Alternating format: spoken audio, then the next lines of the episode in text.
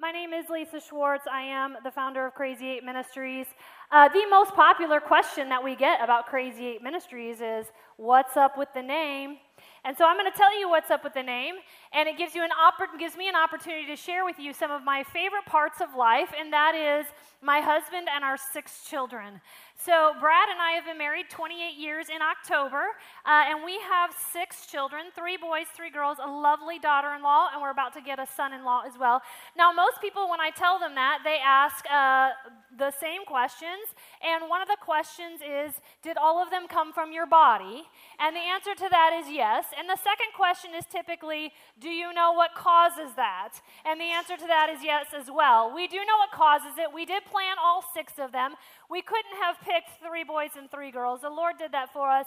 But we are blessed with children from the ages of 25 down to the age of 11. And so we are a very busy household, and that is where the name Crazy Eight comes from. Now I'm going to keep watching this thing here so I don't trip up. That would be a, wouldn't it? Uh, so, uh, so uh, we, that is where the name Crazy Eight comes from. But prophetically, let me share with you what it means. What it means is astounding new beginnings. And so, if you take a look at the word crazy in the Greek, it means existemi, which comes from the word in Acts when the Holy Spirit moved into the upper room and began to move in the room. And the Bible says that the people were astounded or they were put out of their mind. That is the Greek word existemi, which is where we actually get our English word ecstasy, the drug, the street drug. I, I work with homeless people, y'all, so um, don't judge me. Uh, I, but I know the names of drugs. So that's where we get the English word ecstasy com- comes from, which actually means to be a put out of your mind. And so in the Greek, there's this think and there's this, this idea of being astounded to the point of being blown away or being put out of our mind by the movement of the Holy Spirit. That's exciting, isn't it? So you can't make that stuff up. God has the words that we can't necessarily put in the English language, but that's where the part crazy comes from. And the number eight is a new beginning. We know that God created the world in seven days, which is the number of completion. So, number eight is a new beginning. So, if you put the two words together, what we have is an astounding new beginning. And that's the crux of what we're doing at Crazy Eight Ministries. We're bringing, we're coming alongside people, whether it's through the free biblical counseling that we offer or whether it's through one of our housing programs where somebody comes in, men, women, and children. We currently have 52 residents. 25 of them are under, 26 of them are under the age of 12. Actually, we're getting ready to have an itty bitty. So that is, we're coming alongside of them and we're giving them a chance to reset, to restart, to start over a new beginning. Because I believe we serve a God of infinite chances. I believe that when we say He is a redeemer, that we as a people tend to put a box around the word redemption, but our God does not. That his redemption knows no bounds, and it doesn't matter how long, how far, how deep, how dark your life has been. There is a light, capital L, that can pierce into any darkness and set the captive free. And it's one thing for us to say that, but I get to see it on a daily basis. I'm excited to tell you that we have a 98% success rate, meaning the, the women, the children, and the men who have come all the way through our two year program are now 98% of them have been set free, meaning they are above what we call the poverty barriers. Now, how many of you know that all of the Old Testament was God moving his people from the land of lack into the land of plenty? Right? People ask me all the time, so you believe in the prosperity gospel? Well, I'll tell you, I don't believe in a poverty gospel. Because the God I know and the Bible I read says He doesn't just fill my cup, that my cup overflows. That's the God I learned about. The God I know about says He didn't just feed the, ba- the multitude, but there were basketfuls left over. The God I know about didn't just fill the fisherman's net, but there were fish being chucked in the nets of other people around them. See, that's what the kingdom should be like where we have such a plethora of goodness and of greatness that we're chunking it out into the world. That our lives are so overfull and, and so overflowing with the presence of the Lord and the goodness of His love that we can't help but throw it into the boats of those around us. And that's what we believe in at Crazy Eight Ministries. We're coming alongside these people. But you know, how many of you know that there's a truth that we know, and then there's a reality that we live? Can I teach you tonight? Can I just teach you tonight? See, because what I want to do is I want to jump to tomorrow and have this altar call and have everybody just experience the presence of the Holy Spirit and bam, be changed. But the reality is, we've got to figure out how to get from here to hear. We've got to figure out how do we get to the reality of what we know for what's being spoken. Some of you in the room tonight are, are hearing truths being spoken. You're seeing people sing and you're saying, man, I can tell they really believe that. And I know it. There's a knowledge that I have, but there's a reality that I'm living within. How do we connect those dots? How do we do more than live a life of emotion and inspiration, but live a life of reality? How do we do that? I love the theme of this of this conference. This is me. And and we've been we've been traveling all over from conference to conference. Today I spent some time praying and just uh, usually before I, st- I go into a conference, I, I don't want to read the message and I don't want to review it one more time. And so I just I'll pray and I'll say, Lord, just just make me ready. God, just just prepare me. And I began to have uh, great revelations, and they were all of next week's conference. I thought, well, no. But then I began to pray about this conference, and the Lord spoke one word to me. I'm going to tell you what that word was, and it was the word energy. It was simply the word energy. And I, I, was excited that even as, how many of you felt like spiritual energy in this room? As your worship team was just leading the way into the presence of the Holy Spirit, into the presence, presence of an Almighty God, ushering us into the most high place, beyond the outer courts, beyond the inner courts, and into the Holy of Holies. And there's a spiritual energy that God has blessed us with for this weekend. And I believe that is a word for us. And we're going to claim that word and we're going to believe that those of us who are tired are going to walk out of here refreshed. Those of us who are discouraged are going to walk out of here encouraged. Those of us who are depressed are going to walk out of here filled with joy. Those of us who came in like a weeping willow, you're going to be reminded that you are an oak of righteousness because that's what my God says. See, because if God says it, I believe it. If God says it, I believe it. I don't have to see it. I may not feel it, but I know that I believe it. Well, I love this theme because we're all inspired. How many of you have seen The Greatest Showman? Yeah, I'm sorry for those of you who have not. This is your assignment for the week. Go watch the movie. But I believe it inspired all of us because it's a theme of being who you are and doing what you love without any shame right? Being who you are and doing what you love without any shame, without any hindrance. Being willing to go against the grain of the world, being willing to step outside of the status quo, being everything you've ever dreamed about. You know, I, how I love to talk to children and I love to ask them, you know, what do you want to be when you grow up? I want to be an astronaut. I mean, you know, nobody, I tell kids all the time, nobody in this room, when I go and I speak in the grade schools, I'll say, nobody, how many of you in this room want to grow up and be on drugs? No, nobody? Okay. How many of you want to be homeless? No, nobody. How many of you want to be in an abused relation? No, nobody.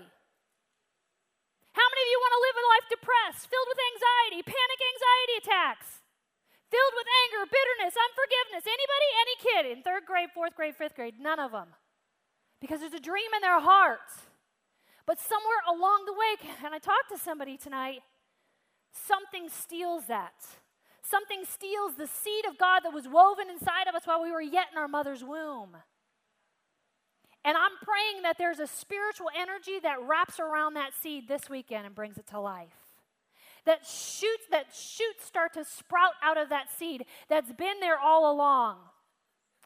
This song, This Is Me, was, was particularly impactful because it was the pivotal point. It was the pivotal point when they began to come into a place where their belief system began to change. See, I think we love this song. We love this song. You want to know why? Because it gives us permission to celebrate who we are. It gives us permission to be proud of who we are. It gives us permission to boast in who we are. Can, can I be honest with you? And the, the church sometimes tells us to sit back down and not to be too haughty, right? And we talk about the world, but let's, let's just keep it real in here, ladies. Sometimes the religious will, will be the first ones to tell you to sit back down. I'm going to tell you the biggest mistake that I did, and I'm just going to be real with you. The biggest mistake that I did was this, the, the, the doctrine that I grew up in when I felt a call in my heart, and I felt like the Lord was saying, You're going to be a speaker. I have called you to be a prophet among the nations, and you're going to travel around the world, and you're going to speak nationally. Is God a liar? No, He's not. Okay, because that's what my life looks like now. But here's the deal when I began to speak and share that with some of the people that were in my church, well, if it's God's will. Y'all, it was less than encouraging.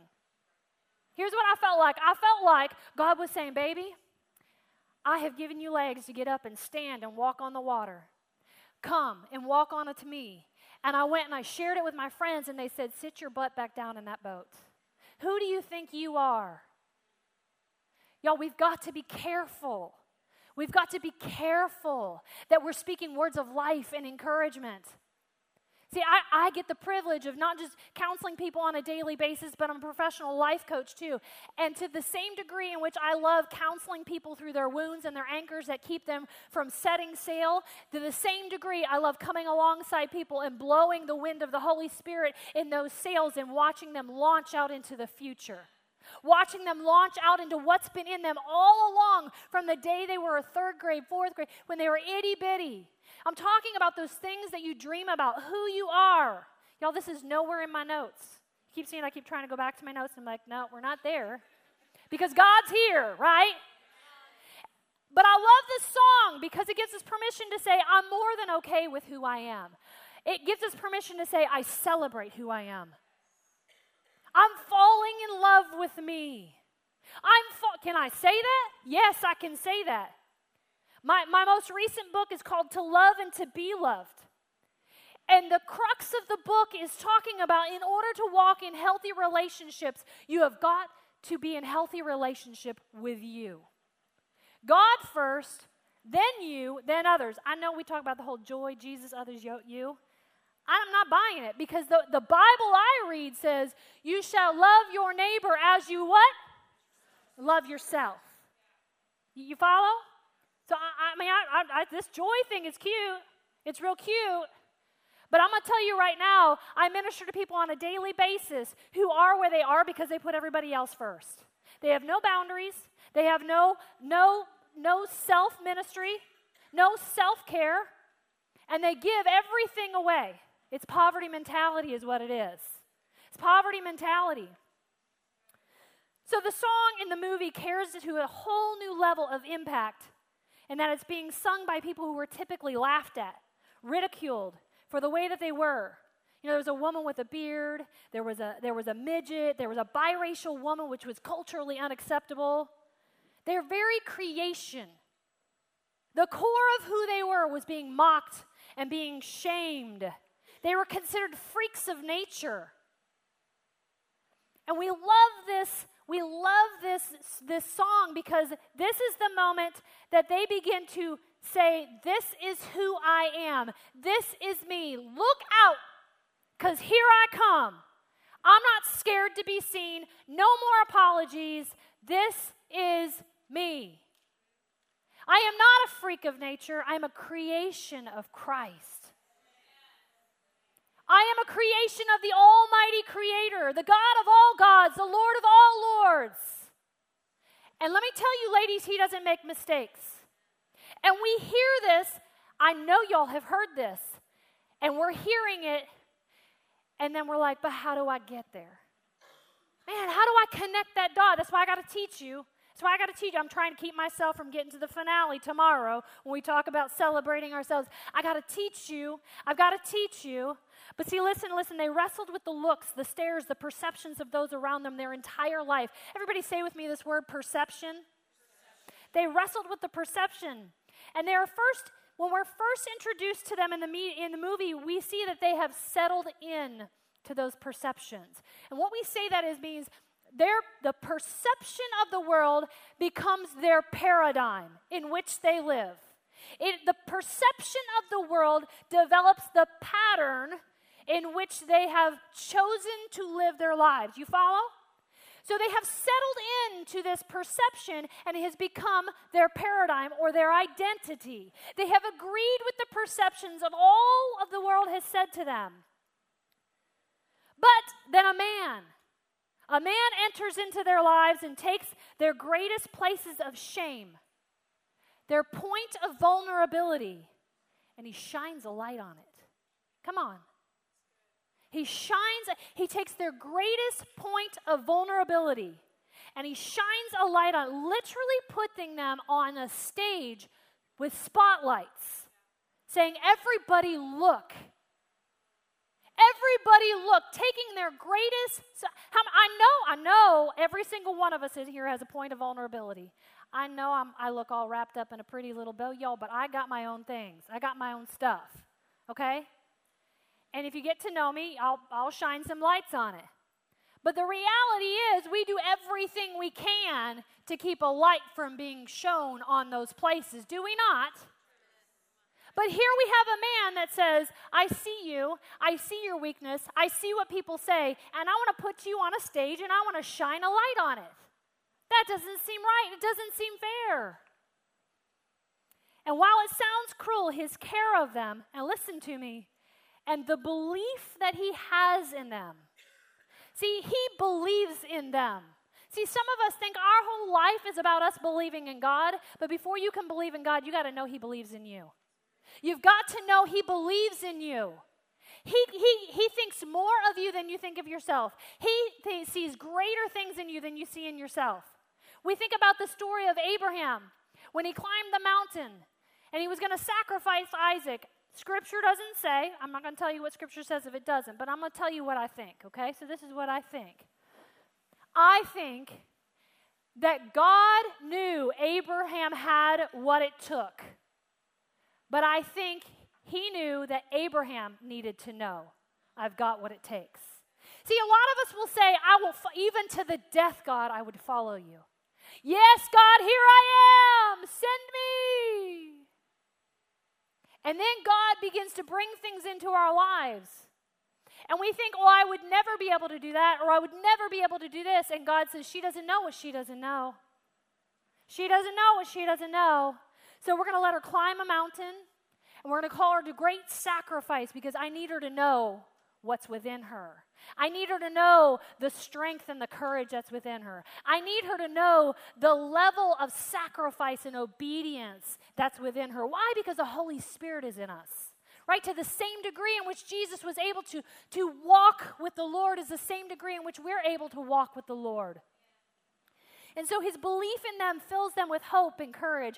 And ultimately, they shift from seeing themselves through the eyes of those around them. See, man's perception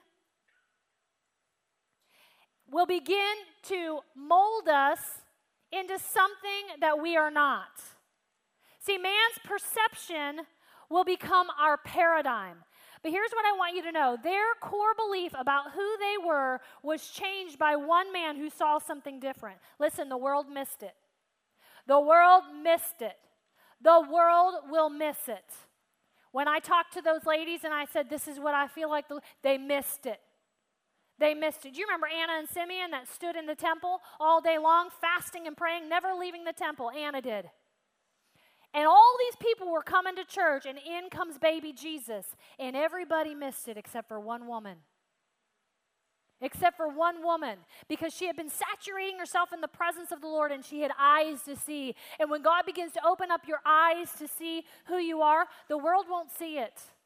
And we've got to stop asking the world how they feel about it, what they think about it. Because God hasn't put his perception of you in the eyes of man, He's put his perception of you in your heart. He's put his perception of you in his heart. Of course, you all know where I'm going with this. Hugh Jackman, in a lot of ways, is, represents the godlike figure in the movie. See, he came in and he capitalized, listen to me, he capitalized on their weakness and he turned it into their strength. Anybody know a scripture that I'm, on, I'm going to preach right now? Because the word says, My grace is sufficient for you. My power is made perfect. What? In your what? In your weakness. My power is made perfect in your what? The place that we're trying to hide, God says, Baby, let me shine a light through that. See, the, the, the devil's really got us here, ladies. He's got, he really got us here. Where we keep our most powerful point in the spirit hidden because we fear the flesh and we fear perception of man. We fear the, the, the, perception of man. It says, therefore, listen to me, it says, therefore I will boast. Everybody say, I will boast. I will boast all the more gladly. No, listen, we're talking about permission to celebrate. This isn't any different than the song. This is me. I'm not ashamed of who I am. I'm going to boast. I'm going to celebrate. I'm going to sing. I'm going to dance. I'm going to boast all the more gladly about my weakness so that Christ's power may rest, hover over me. That is why, for Christ's sake, I delight in weaknesses.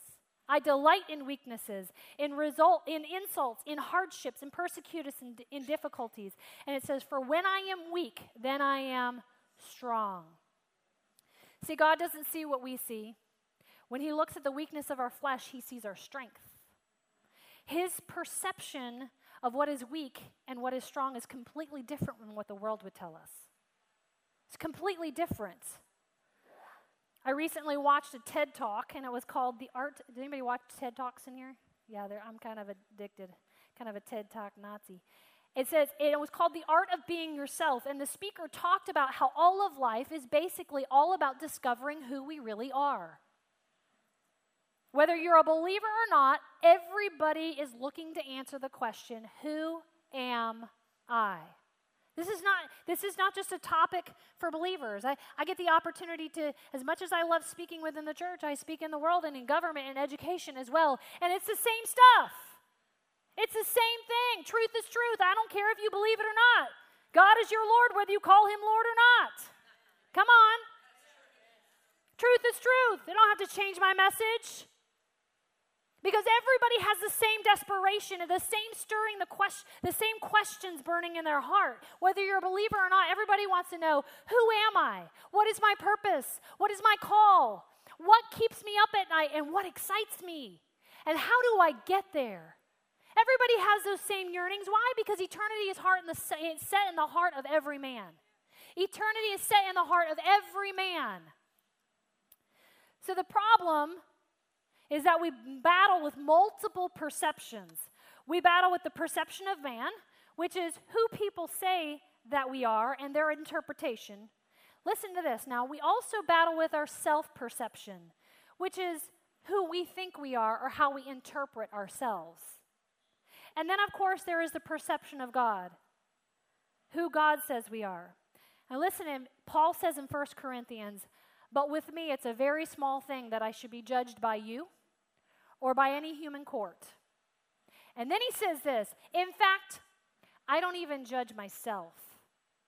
I don't even judge myself. Because when I do, I, I, find myself either innocent or guilty, right? But he says, For I know nothing against myself, but, I, but yet I am not justified this. But God is the one who judges me, He is the Lord. Now, now, let me just give you a practicality here. Let me just keep it real because I'm giving you truths and you're like, what does this have to do with my life? I'm going to tell you what has to do with your life. How many of you have children in the room? How many of you have ever had a child come home and say, Susie said I'm stupid?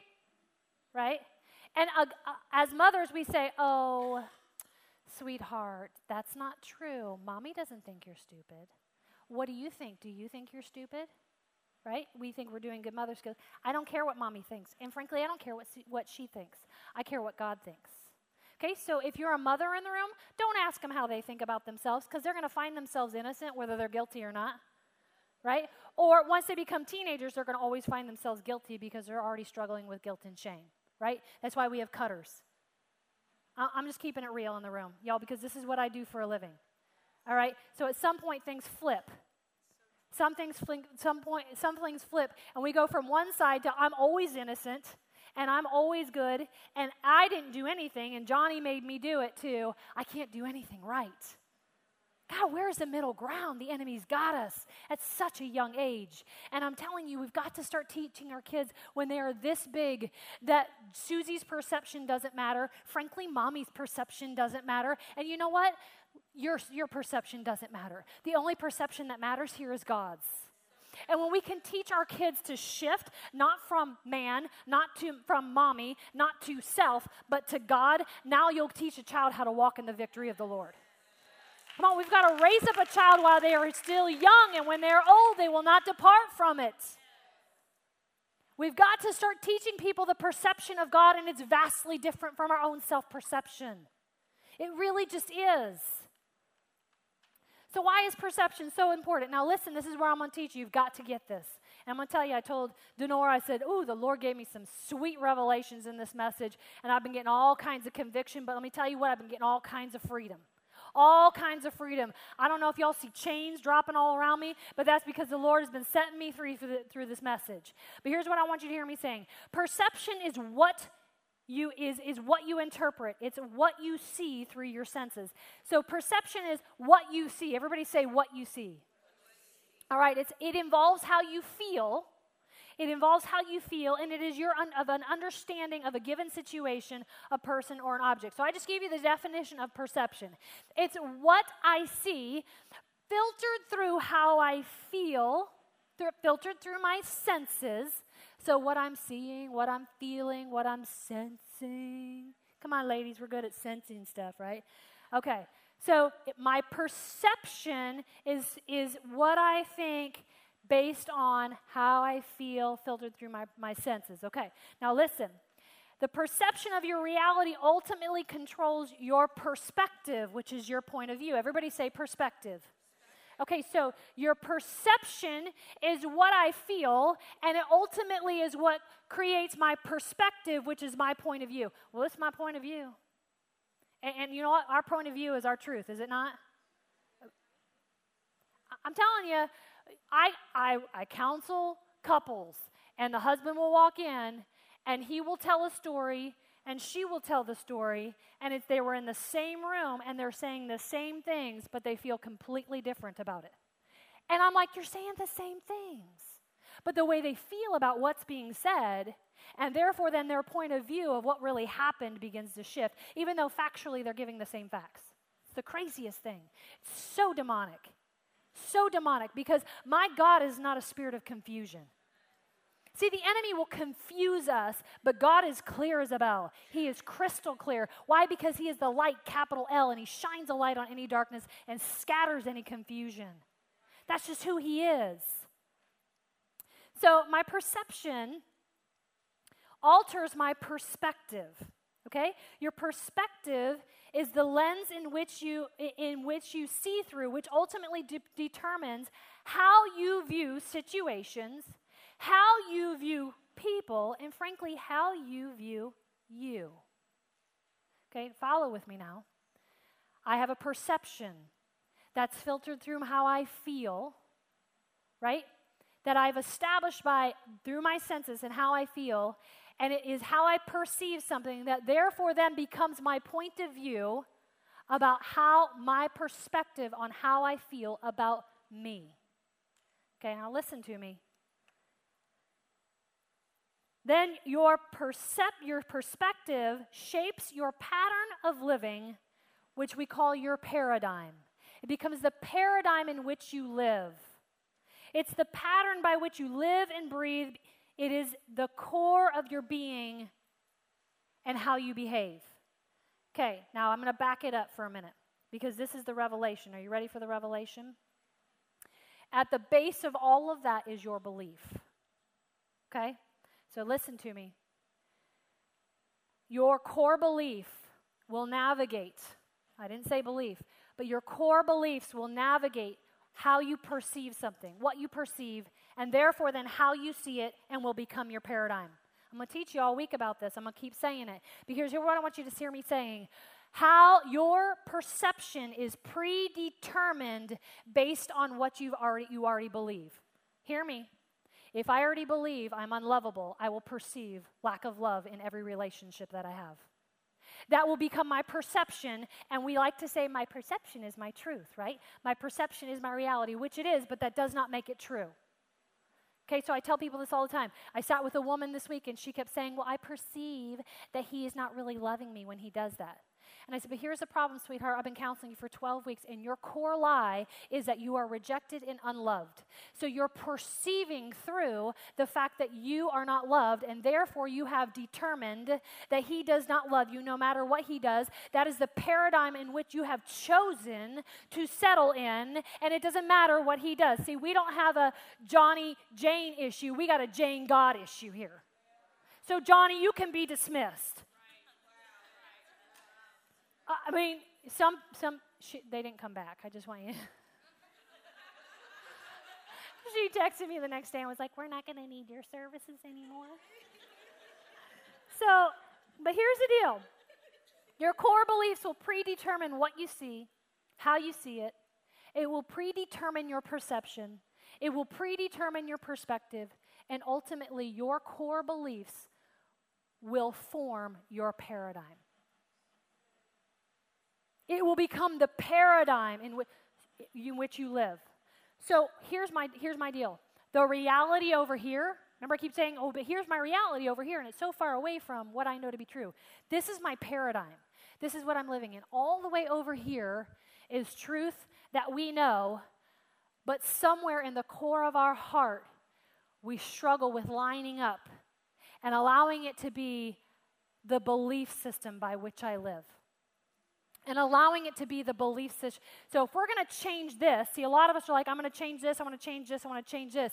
You can't change this until you change this. Until you change this. Now, listen, I told Denora today because I said this is going to be a big message. It's going to be a deep message. And I'm not, I'm not trying to sell you guys anything except I want you to get this, okay? So, there are things that you can do on a practical basis, on a daily basis, using the scriptures to minister to your soul right? You know that the word says that it's the implantation of the word of God that sanctifies, rescueth the soul. Your soul is your personality, it's your mind, your will, your emotion, your thinker, your feeler, and your picker, right? I got a thinker, a feeler, picker issue.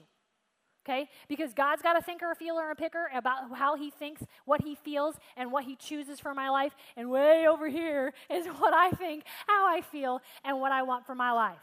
You follow? And so all of life is using the Word of God to bring an alignment, to reconcile my thinker, my feeler, my picker with God's thinker, feeler, and picker so that I'm walking in the Spirit in everything that I do. And every thought that I have is like the thought of Christ. Every emotion that I have is like the emotion of Christ. Every choice that I make is in the perfect will of God. And I am one with Christ. That's what it means to be hidden in the cross. That's what it means to Enoch, which means to be, be, be no more. We call that Enoching with God. Remember, it says he walked with God so intensely that he was no more. That's what it means to be Enoching with God.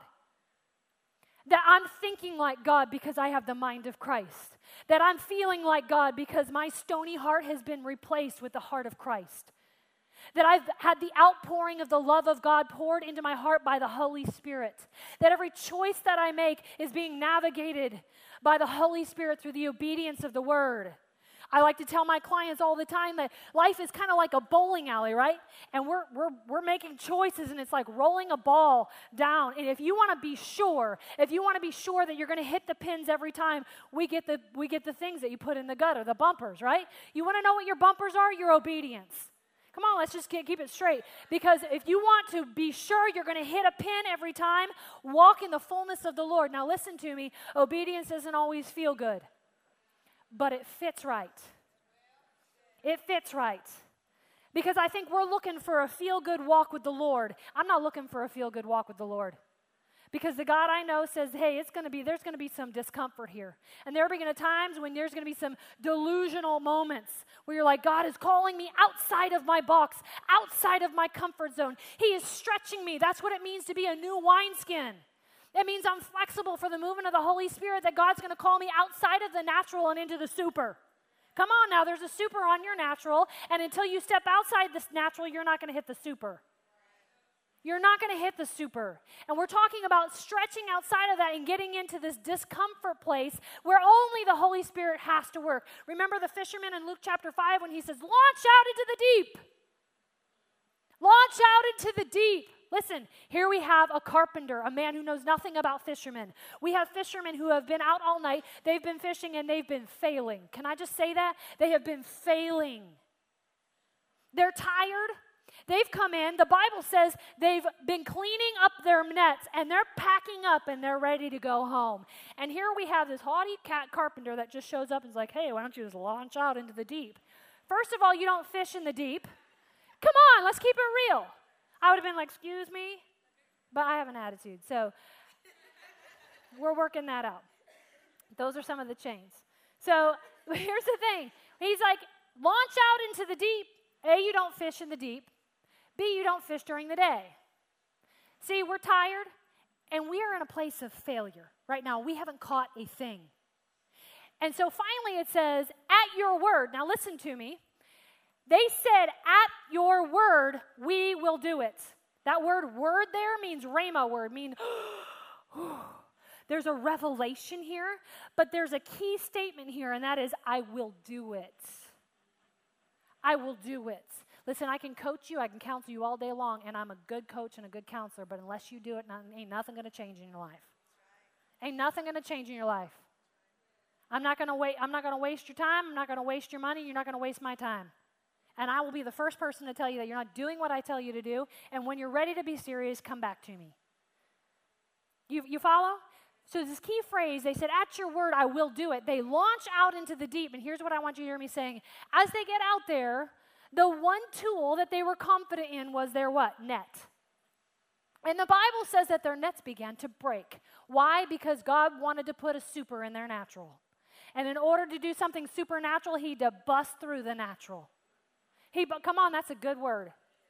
That wasn't in my notes, ladies. He had to bust right through the natural in order to show them the super. And until you cut through, till you let the natural break, till you come to the place where you're exhausted, but at your word, God, I will do it. Come on now. I'm talking to people in this room that are exhausted and you're ready to give up. You're discouraged and you're ready to give up. And God says, now we're ready to step into the super.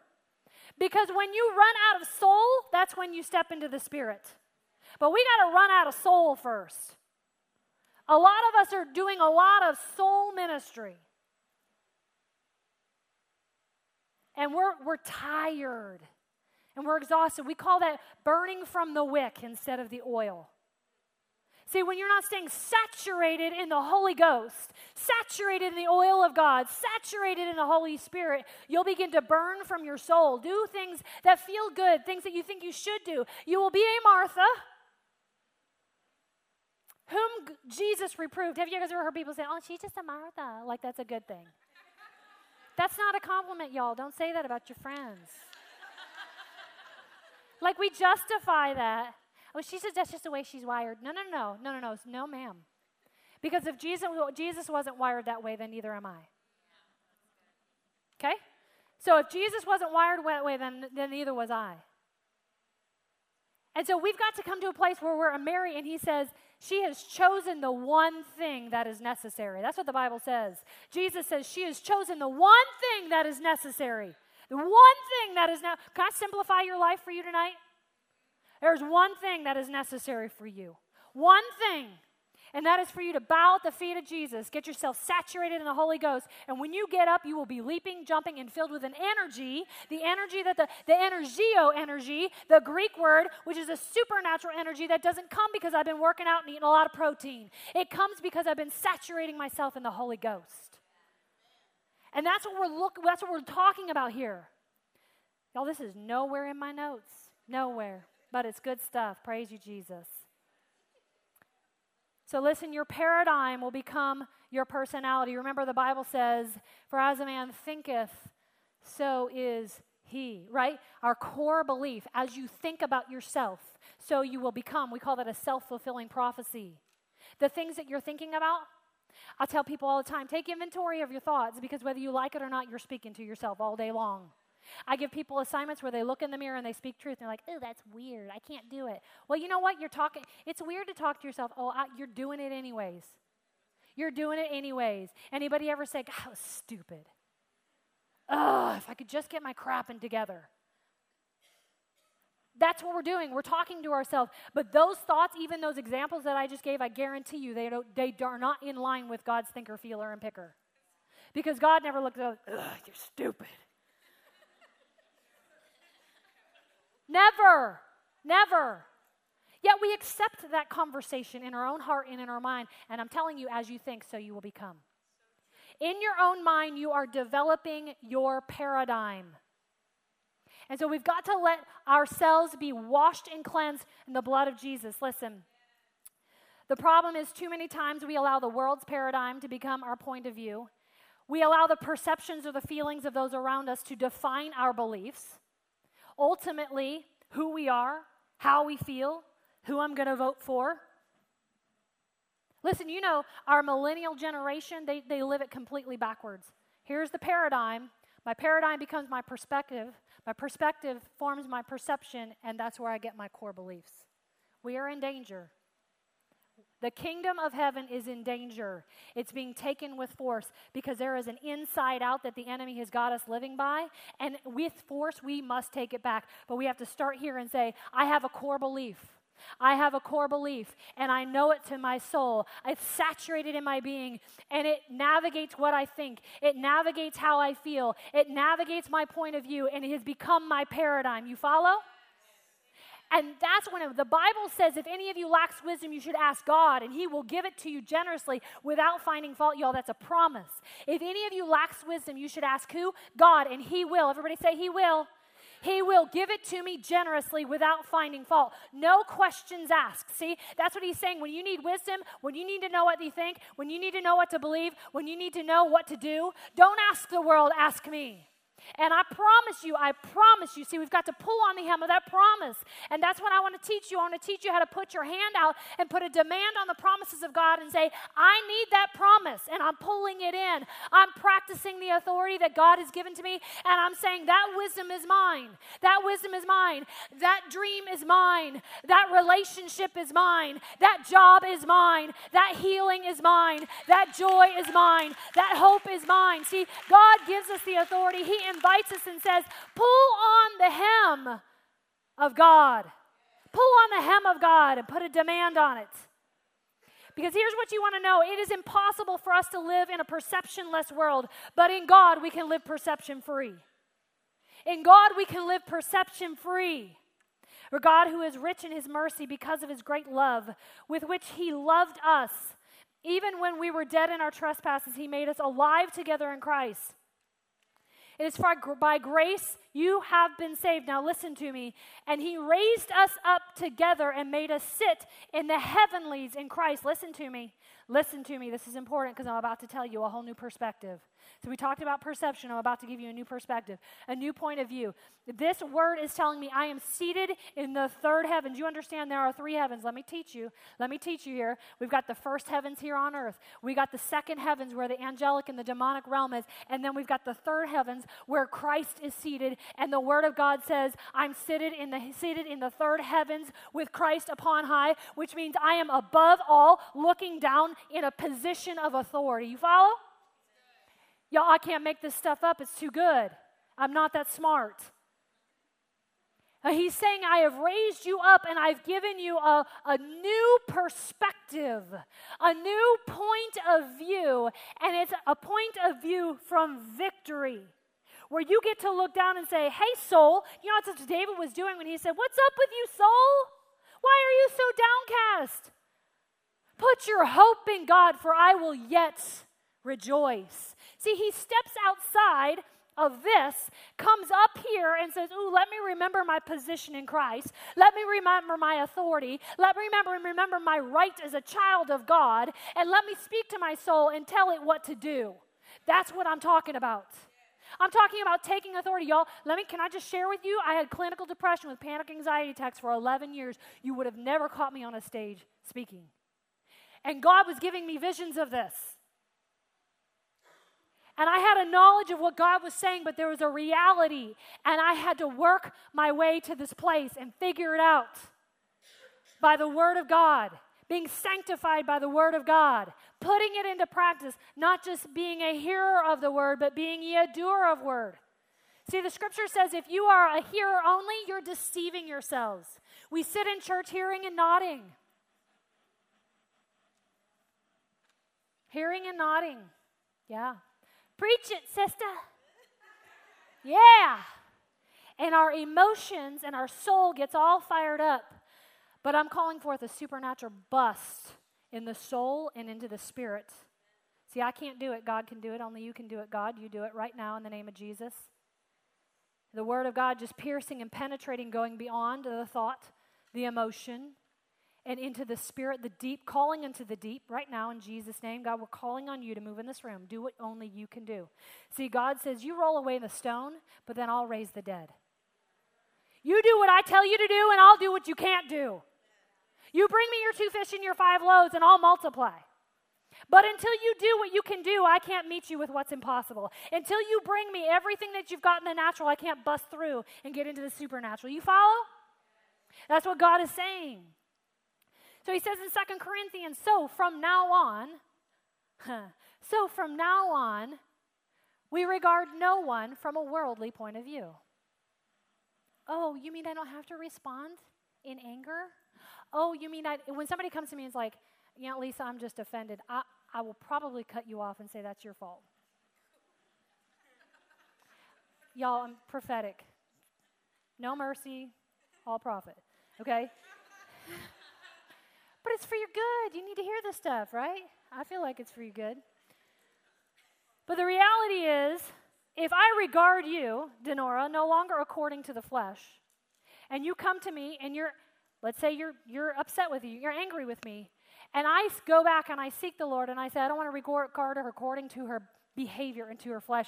God, give me eyes to see her spirit. Give me eyes to see and understand what's going on. Father, why is she why did she lie to me? Listen, I tell parents all the time, my kid's a liar. Well, maybe you should ask yourself what you've done to not cultivate an atmosphere where they feel free to be honest. Because if we're cultivating freedom for somebody to be honest and not feel judged, not feel criticized, not feel attacked, they will not lie. And see, here's the beauty this is not to condemn you, it's to empower you. It means I don't have to be navigated by everybody around me. I get to live my life in response to the Spirit. Listen, this is all in my third book. I'm not selling you my book, but I want you to get the message, okay? Listen, we live our life mirroring the spirits of people, which frankly is demons. You got anger, I got anger. She said this, and then I said that. He did this, and then I did that. Well, if you do this, then I'm going to do that. We're playing checkers with spirits. When God says, I've positioned you to see strategy of a chess board and to play according to heavenly strategies, and you don't have to be offended. You get to respond in love. You get to respond in grace. You get to forgive the unforgivable. You get to love the loveless, the unlovable. You get to extend mercy to the merciless. You get to be faithful to the faithless. Why? Because God was. And if God is in me, then I can do it too. Amen. See, when people say, well, I just can't, I'm like, mm, no, you won't. But let's, let's adjust your phrase here. I understand it feels like you can't, but we don't live by feel, we live by faith. We don't live by perception, we live by Christ.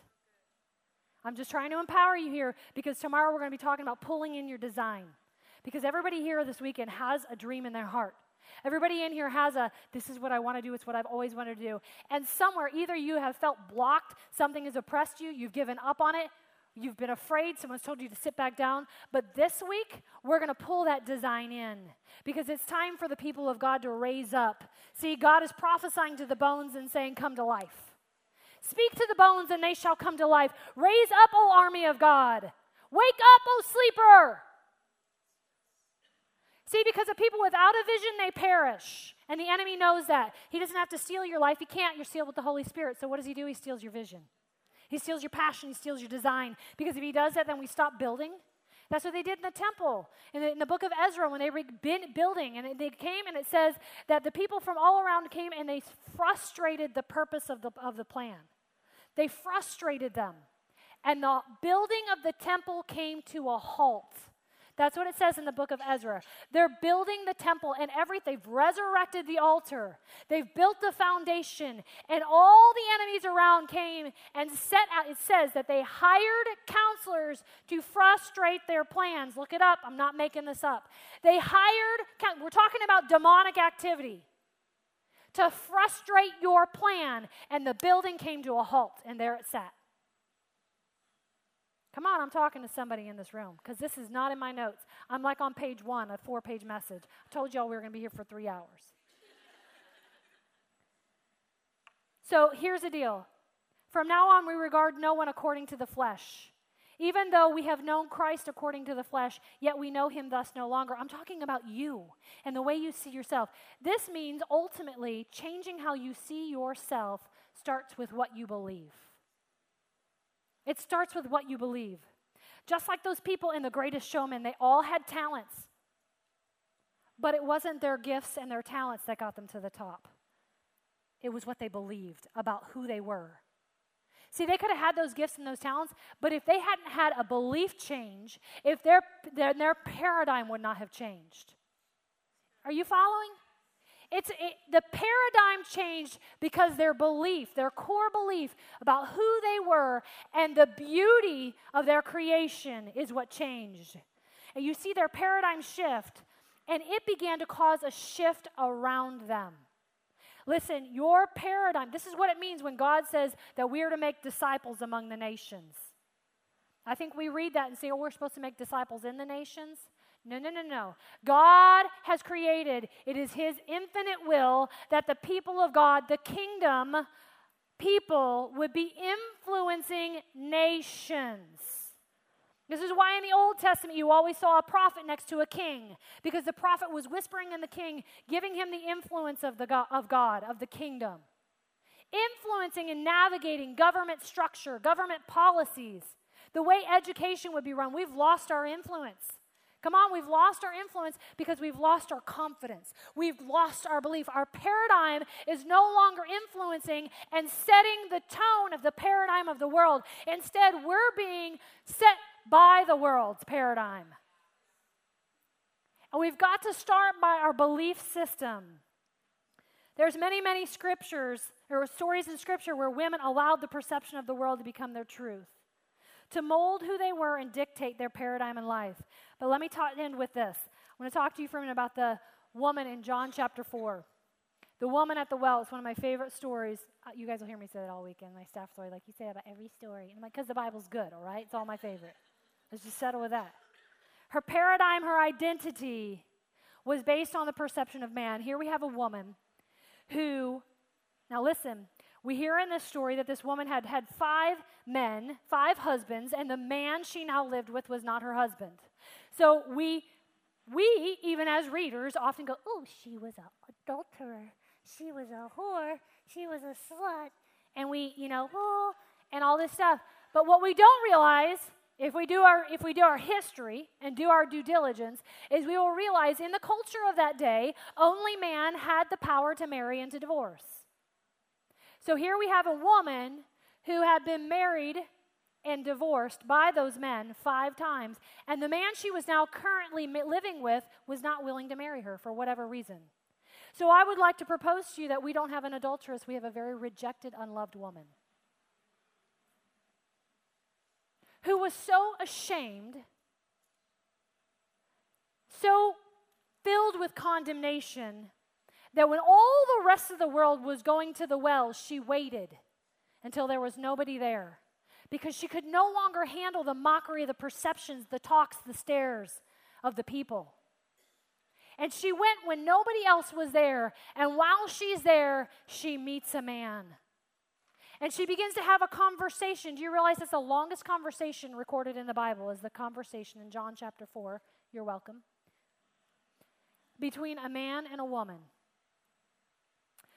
Jesus, who was willing to say, forget the perceptions of the world, forget what the culture says, forget that you're a Samaritan, forget that you're a woman, forget that I'm a priest, I'm going to engage with you. And listen, where does he go after? He goes after her most vulnerable spot. Her most vulnerable spot.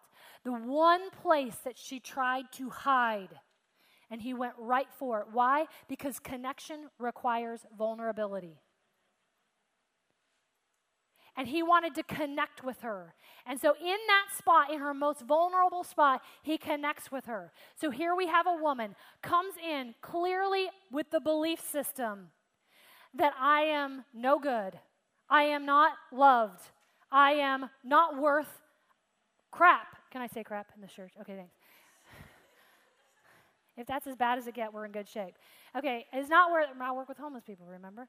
Okay, so it's not worth anything according to the perception of society, according to the law in society, according to what the world has told me. I am worthless. I have no value. That was her paradigm. How do I know? Because it controlled the way she lived her life.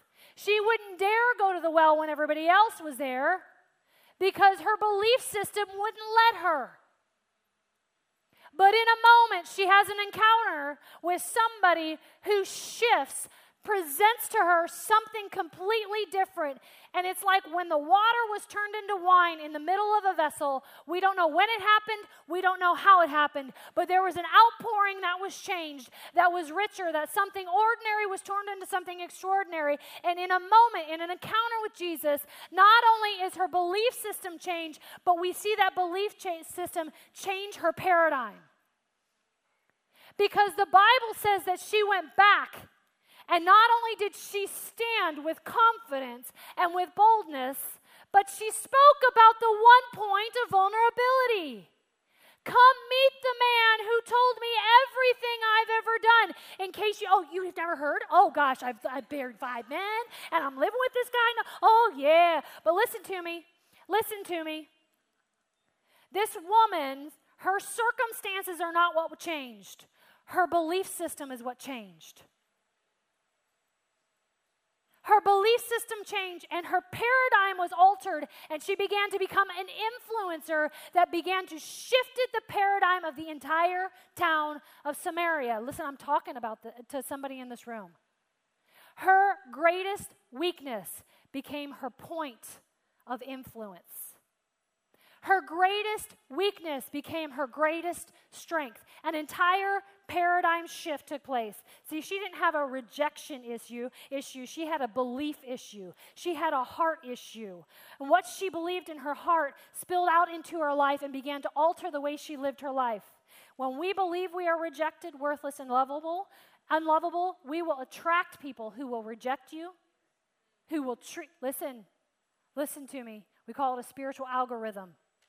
You cultivate, you teach people, you teach and train people how to teach you by the way you behave, by the way you speak about yourself, by your paradigm, which ultimately is spilled out of, formed, developed because of your core belief. And if at your core you believe you're not worth a penny, you're not worth a penny, you're not worth a penny.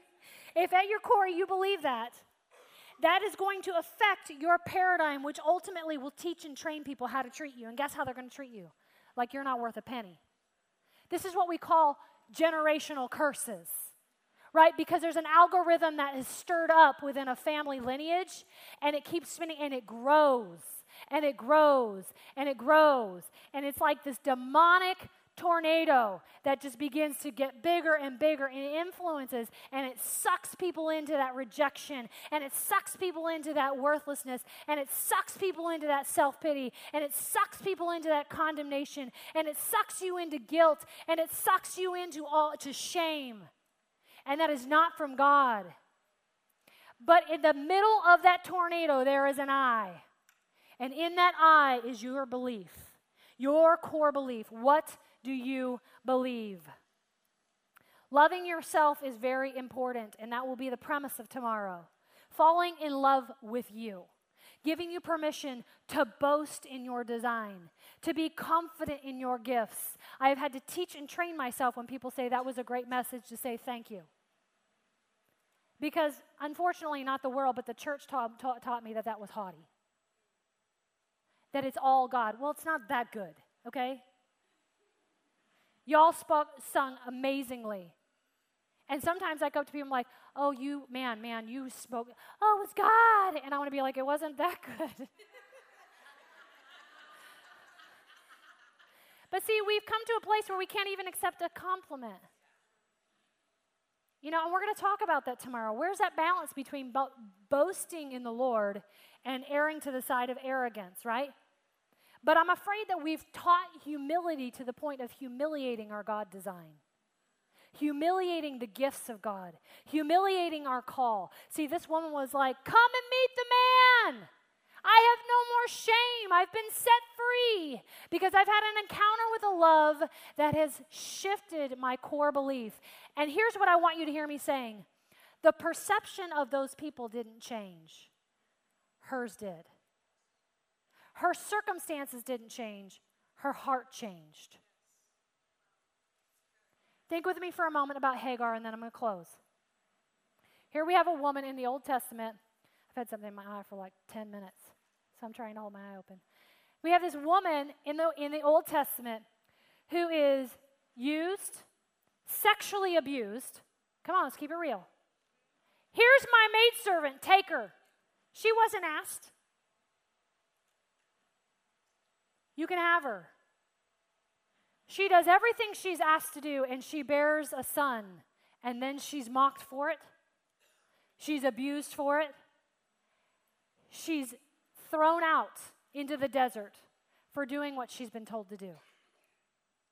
And God finds her out in the desert, in her wilderness, meets her in her greatest hour of need. He speaks her name. And he begins to speak to her, and he says, I have a blessing for you too. And in that encounter, things change for her. But here's what I want you to hear me saying God sent her back into her abusive environment. Now, I'm not telling you if you're in an abusive environment to go back. That's not what I'm telling you. But I'm telling you that there are going to be authority figures out there like David and Saul who are less than sweet. Okay? Or there are circumstances that you're going through that feel very, very oppressive. But God wasn't interested in changing Hagar's circumstances, He was interested in changing her. And the change that He brought into her life had to start here. See, because I believe she went back. Scripture doesn't say this, but I believe she went back, and the new confidence that she had of knowing you can treat me however you want, but God says I'm going to get a blessing too. See, a lot of us make fun of Ishmael's, but Ishmael was a blessed nation as well. God blessed him too we, we're experiencing that in our, in our government, right? So, but here's what I want you to hear me saying God isn't interested in changing your paradigm this weekend, He's interested in changing your heart. And as your heart begins to shift, as you begin to come into an alignment with God's heart, this will just happen. See, a lot of us are working too hard. We're working too hard. And here's what I can tell you about the Lord. In my own life, I'm going to give you a little testimony here. That God continuously speaks to me that the yoke of the Lord is easy, and his promise and his burden is light. And when I begin to feel myself being burdened, being heavy loaded, working too hard, I know that somewhere I have stepped away from this. Can, I just can I just simplify it for you? Let, let's not worry about this, okay? Because tomorrow we're going to pull that in. But we got to start here. And we're going to stand from here. We're going to reach out and we're going to pull it in. But if all we ever do is try and do this over here and work all this out, we're going to be exhausted and we're going to run out of soul we're going to run out of soul. So, would you stand with me? Y'all can do whatever you want to do because I'll just keep doing what I do. Just saying. And we'll flow. The Holy Spirit will work it out. So I'm, I'm just, I'm, I'm, listen, I'm just prophetically, I just want you to prophetically just picture your belief system, even just right in front of you. And I want you to begin to hear what God is saying about who you are See, we know this. This is a knowledge. See, the Bible says that you shall know the truth and the truth shall set you free. And that word know means to become one with or to recognize by personal experience. For it to become your reality because it's more than what you know. See, knowledge doesn't set you free, right? Reality sets you free. You shall know by, you shall recognize truth by personal experience. And that's the truth that will set you free. Who do the people say that I am? Some say you're this, some say you're that. But what about you? Who do you say that He is? Who has He been for you, and who do you need Him to be for you? Because tonight you have the right as children of God. That's the word exousia in the, in the Greek. It means I have the right as children of God to step in to the blessings of the kingdom, to understand that I am co heir with Christ. I don't care if you feel it. Put your feelings aside right now. Everybody, just take your heart and just put them aside. Take your mind, all your thoughts, put it aside. This is not a time for thinking and feeling. This is time for the depths of the Spirit to speak to the depths of your spirit right now in Jesus' name. I'm just calling forth a supernatural work. You do it, God. God, I can't do it. You do it, Lord. We're just making room for you. We're making room for you. Stop thinking. Yep. You do it, God. So I just want you to just I just want you to just begin to see yourself flowing and moving in just kind of that, that beautiful, peaceful nothing place. See, we're just going to prophetically step in there. That's how we pull, that's how we put a demand on what we know. So we're just waiting on the Holy Spirit. We're just waiting on the Holy Spirit.